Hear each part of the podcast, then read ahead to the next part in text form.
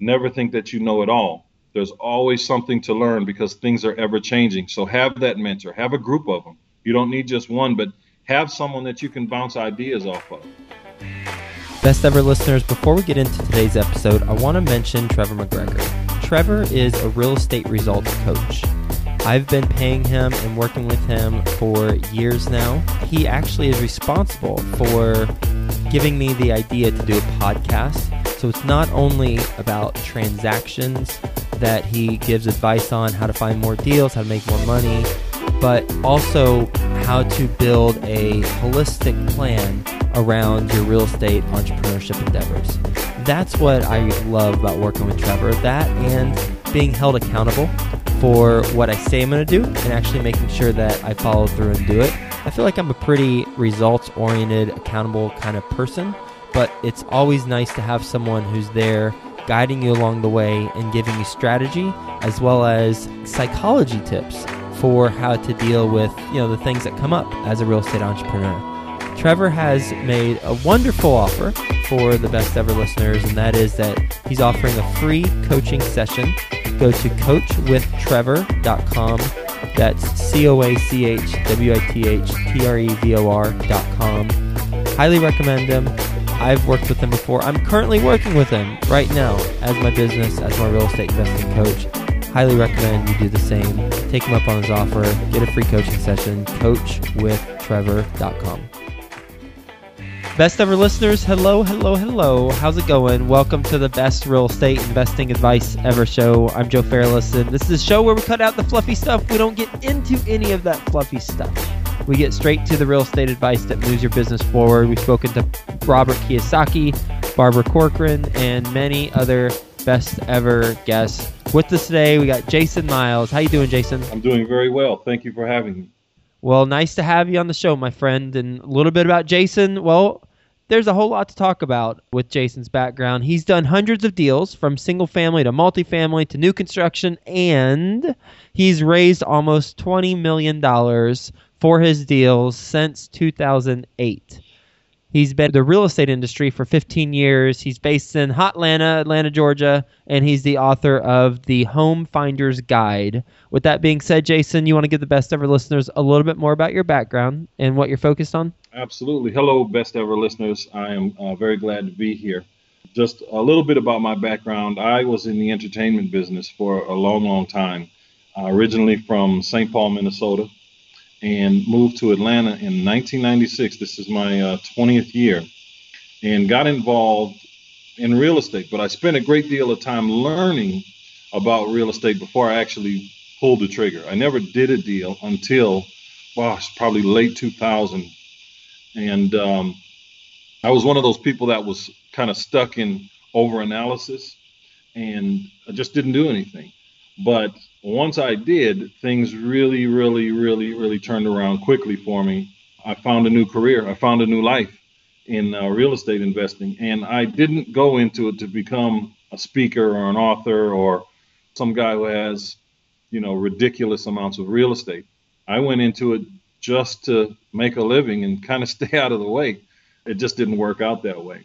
But uh, my focus has generally been on the single family homes for a number of different reasons because it's a great place to start. It's a really, really good place to start because we know a lot of people don't have a lot of money to really go and say, hey, I want to own this 128 unit apartment building. I mean, just the, the knowledge it's going to take for you to get in and do that, or the money it'll take for you to pay the guy with the knowledge to get in and do it, can be really prohibitive to a lot of people. So I got involved in single family homes and just spent my time learning and learning and learning and learning.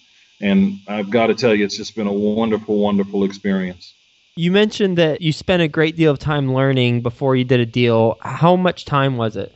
A little over three years. I mean, I, I literally got a degree in real estate.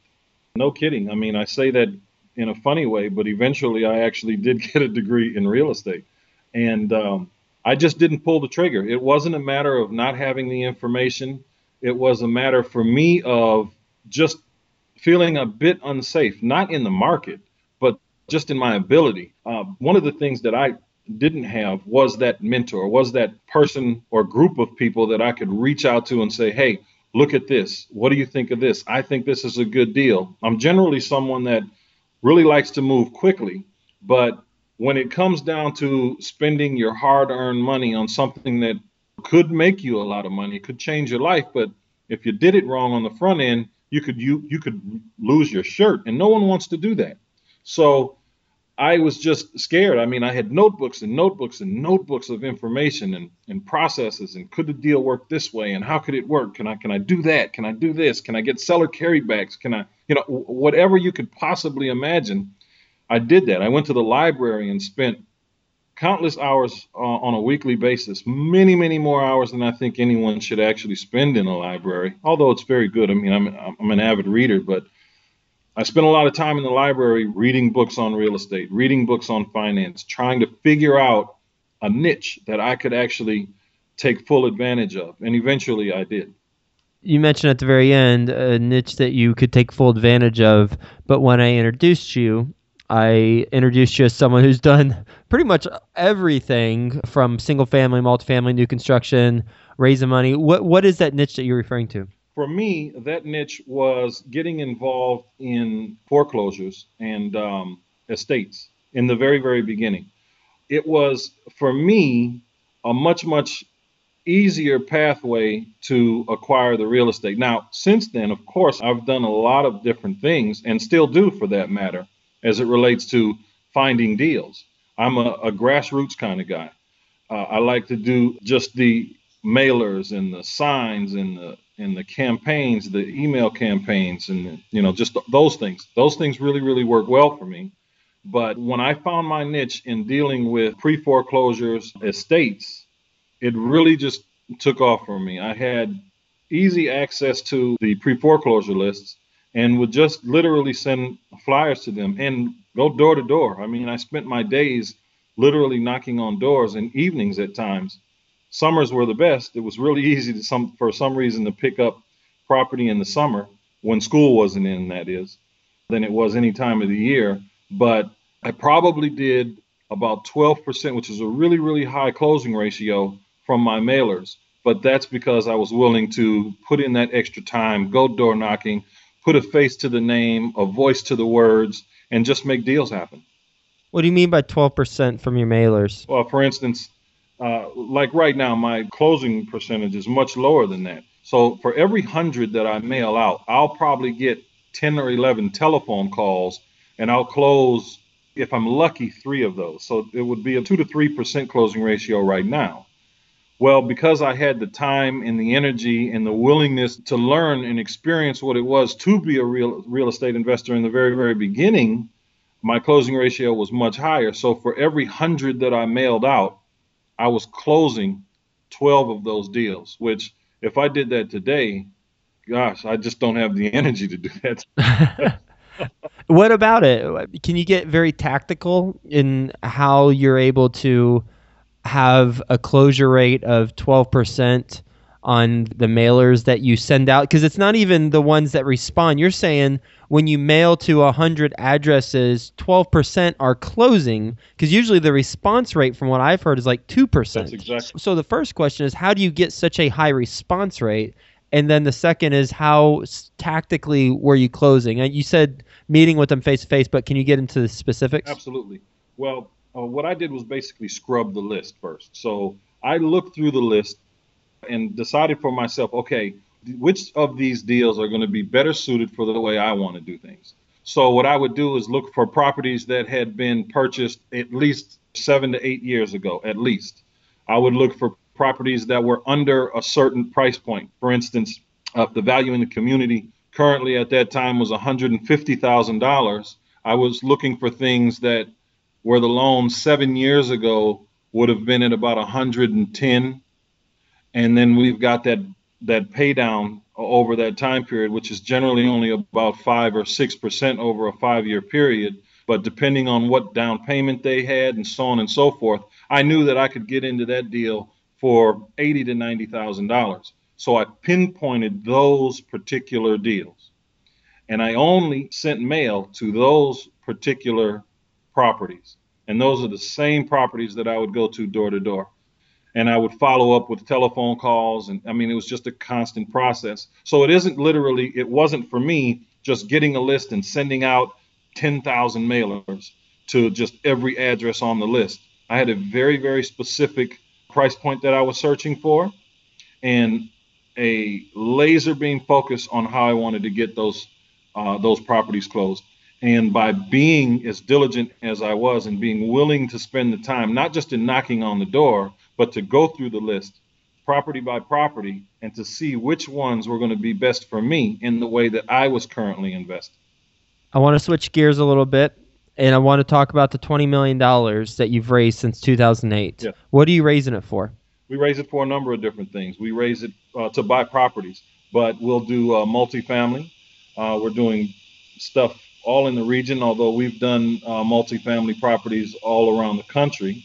We've also raised money for our own private lending aspect of it, which is really small in the big scheme of things, but it allows us, based on the way we're acquiring property today, to really kind of have a little bit more oomph with the with the five or six million dollars that we're using for that private lending. And by the way, that private lending that we're doing is only on our own properties. So it we get a lot of leverage in the way that we use that money. So you know we'll do loan takeovers. Uh, you know we're still doing you know some aspects of wraparound mortgages so that we can fully take advantage of what that property is and maximize the interest that we're not only paying but what we're earning on that five million. So uh, on the multifamily things that we're doing, we're looking for properties, well, areas that have at least 10 units or more that we can come in, fix up these communities, buy the properties within this community, you know, two or three at a time, you know, 30, 40, 50 units at a time, clean it up. I mean, we're in Birmingham, uh, for example, Birmingham, Alabama, we're buying and renovating apartment buildings for about $13,000 a door, and it's giving us an immediate value of about $22,000 a door. Although we're not selling, that really, really gives us a, a super, super high rate of return. Our net operating uh, uh, expenses are are almost nothing because we're paying cash for them outside of our taxes and management expenses. But we're getting cap rates of 23% based on the way that we're raising the money and spending the money, which is virtually unheard of in Atlanta. I mean, you just if you get eight percent on a good property in Atlanta, you know, as in terms of a cap rate, you're doing really, really well. You mentioned we. Who's we? Uh, my team. You know, we have a team at this point. It's not just me knocking on doors anymore. So we have uh, myself, a very good friend of mine named Anthony Pabon. We have a gentleman in New York that we work with that uh, uh, looks through a, a, good number of properties for us in terms of making sure that these deals are really, really good. And what I'm good at is talking and finding deals. Uh, I'm also good at everything else inside the deal, but you have to value your time and you use your strengths for the betterment of the organization, for your company, for your family, for your team. And you bring in the people that are good at what they do and trust that they're going to be good at what they do and you work well as a team together hopefully you can have a cohesive unit and we've been able to put that together for ourselves for the best ever listeners who are wanting to learn how to raise $20 million what would you tell them as far as pointers? I've been doing the same thing uh, since i read robert kiyosaki's book. I've been doing the exact same thing i started with my children playing the cash flow game many many years ago. And that turned into their friends coming over and then their parents wanting to come over. And it literally just is a conversation that you're having with people around you. We've been doing them at church. We've been doing the games at libraries and we do them consistently. And that's how we get people that generally wouldn't invest at least in the beginning. I mean we still do it now. Now we have a group of investors. But that's just what I do. So when you're talking to people about what they want, don't be pushy. Don't try to get stuff out of them. I mean, just ask them, you know, if they've ever thought about investing in real estate and then just listen. Don't talk so much. Just listen. If you just listen to what they have to say, they're going to tell you what their issues are. They're going to tell you if, you know they thought about it, but they're scared because of what happened in 2008, or, you know whatever it winds up being, whatever their hurdles are, whatever their points of contention are as it relates to investing in real estate. Just listen to what they have to say. If you know what it is you want to do and you can alleviate some of that pressure, some of that pain that they think they're going to feel or maybe have felt in the past, then great. You have someone who may have some money, but just doesn't have the tolerance to do what you do or doesn't have the knowledge to do what you do. And that's what makes you a great team. And it's just a matter of finding people that have what you don't have and finding a way to work together. How many cash flow games have you hosted in your life? It's been hundreds. Uh, it's it's hundreds. Sometimes we do it a couple times a week when when we have the, the opportunity. We just started a new one for uh, the church that we currently go to. They love it, you know, and it's just fun. And it's all about getting people in the mindset of investing. But it's been hundreds over the past 13 years, 14 years. It's it's literally been hundreds. I have never stopped doing it. My oldest son, I love him to death. He is now a financial analyst here in Atlanta, and and I just I look back at it and it, you can't help but to feel such pride and joy because these financial principles that he's learned and has now developed and is sharing with other people started right in our kitchen. When you speak to a potential investor after you have a relationship with them and they don't invest in your deal, why don't they invest? A lot of times it's uh, a little bit of fear. Uh, sometimes it's more often than not, it's just uncertainty. So it's a matter of them just watching and, and, and listening and paying attention. And I try to keep them in the loop as much as I can. A lot of times we'll have people that have the ability to invest, the desire to invest, but just like me when I started out, they just couldn't pull the trigger. They're just not ready to pull the trigger for one reason or another. And because of that, I make sure that I stay with them and I give them that mentorship that I didn't get in the beginning so that when they are ready, I'll be there, even if it's not with me. Specifically, how do you keep them in the loop? Specifically, we keep in communication with them. We let them know what, what opportunities we have. We uh, uh, always are letting them know if, if they'd like to hear more about it or see more about it, that they can do that. We allow them to continue to come play the games with us if they want to. And I hate to use the word allow, but we just keep them in the loop like it's never been an issue. And it doesn't matter if it's been three or four years because once they do invest, our goal is to have them invest with us for the next 10, 20, 30 years, or as long as they want to be involved what other than the cash flow game you, mentioned you know sharing with them you know details as, as they want. Do you send out a weekly or monthly newsletter? Do you have a i don't know a podcast? I mean i know you wrote a book but right. like is there a systematic way of keeping in touch with them on it or is it just the cash flow game and and whenever you think to email them about info? Absolutely. We have different levels of that. It, it really depends on where I'm meeting them. So we have the people that come through our various forms of marketing. Uh, they'll come through an ad on whatever social media site, or they'll they will have visited one of the websites that we have, and those, of course, have very different campaigns. We have websites for people that are losing their house, and we're always giving them an opportunity to learn how to save it even if we can't help them, and we give them the opportunity to learn more about their situation and how to help themselves and others. And they they are on a, a, a totally different campaign. But yes, to answer your question, we have several different marketing campaigns that are geared towards each different media outlet that they come from, each different funnel that they come through. What's your best real estate investing advice ever? My best real estate investing advice ever for all you best ever listeners is to make sure that you have a mentor. Make sure that you are learning from someone that's doing it. Never think that you know it all. There's always something to learn because things are ever changing. So have that mentor, have a group of them. You don't need just one, but have someone that you can bounce ideas off of. Have someone that you can reach out to and that you trust and that you know is having the success that you're working towards. You ready for the best ever lightning round? I'm ready for it. I've never been more ready. I've been looking forward to this lightning round. Did you lose sleep last night thinking of the lightning I round? absolutely did. I got to tell you, I was up till about two o'clock, and I because oh, I'm thinking about certain things, and you know, I, I, I just I was excited about it. I, I Well, then we got to get into it. First, a quick word from our best ever partners.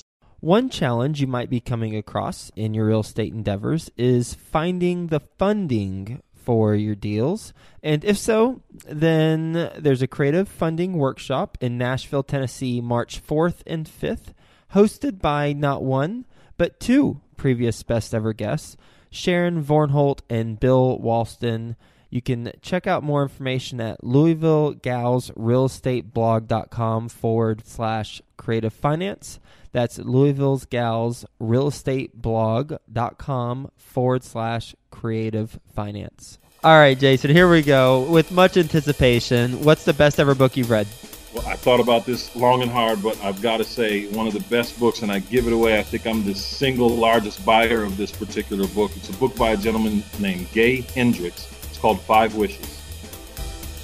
Best ever personal growth experience and what'd you learned from it? Best ever personal growth experience is having gained it and lost it, personally as well as financially, and what not to do the next time. Once you've gone through it, you, you never forget that pain. We have a tendency as humans to constantly run away from pain, and uh, you find ways not to. So, having had it and lost it, and then learning what to do to keep it, money as well as relationships for the long haul. How do you keep it for the long haul? What'd you learn? I just learned about being honest with myself more than anything. I mean, we all think that we're being honest with ourselves, but more often than not, we have these uh, expectations in our mind that more often than not go unsaid, but we think we're saying them, but we're not really saying them. And it, it really boils down to that expectation, that level of expectation and honesty.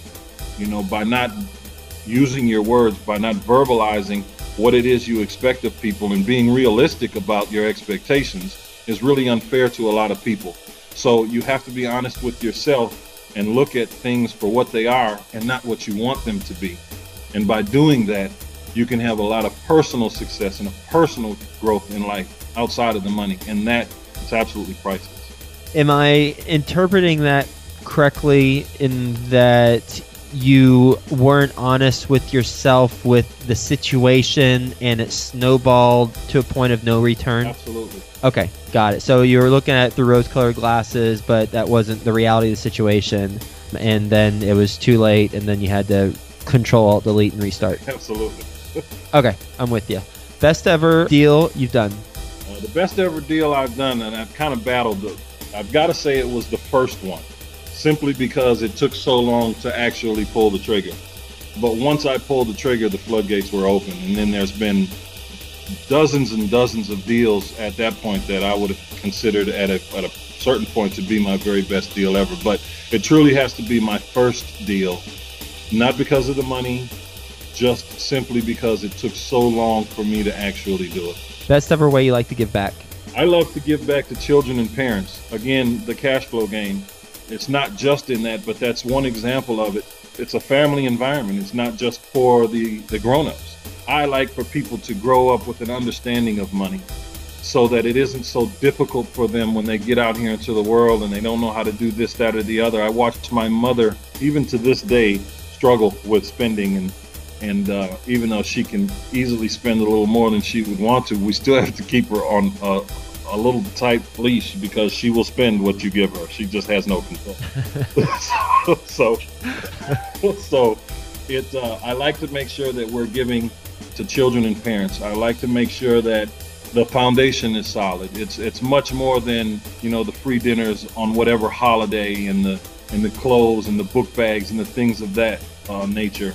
It's more so for me about the education, things that cannot be taken away, things that they can utilize over and over and over and over again for the rest of their lives. What's the biggest mistake you've made in real estate?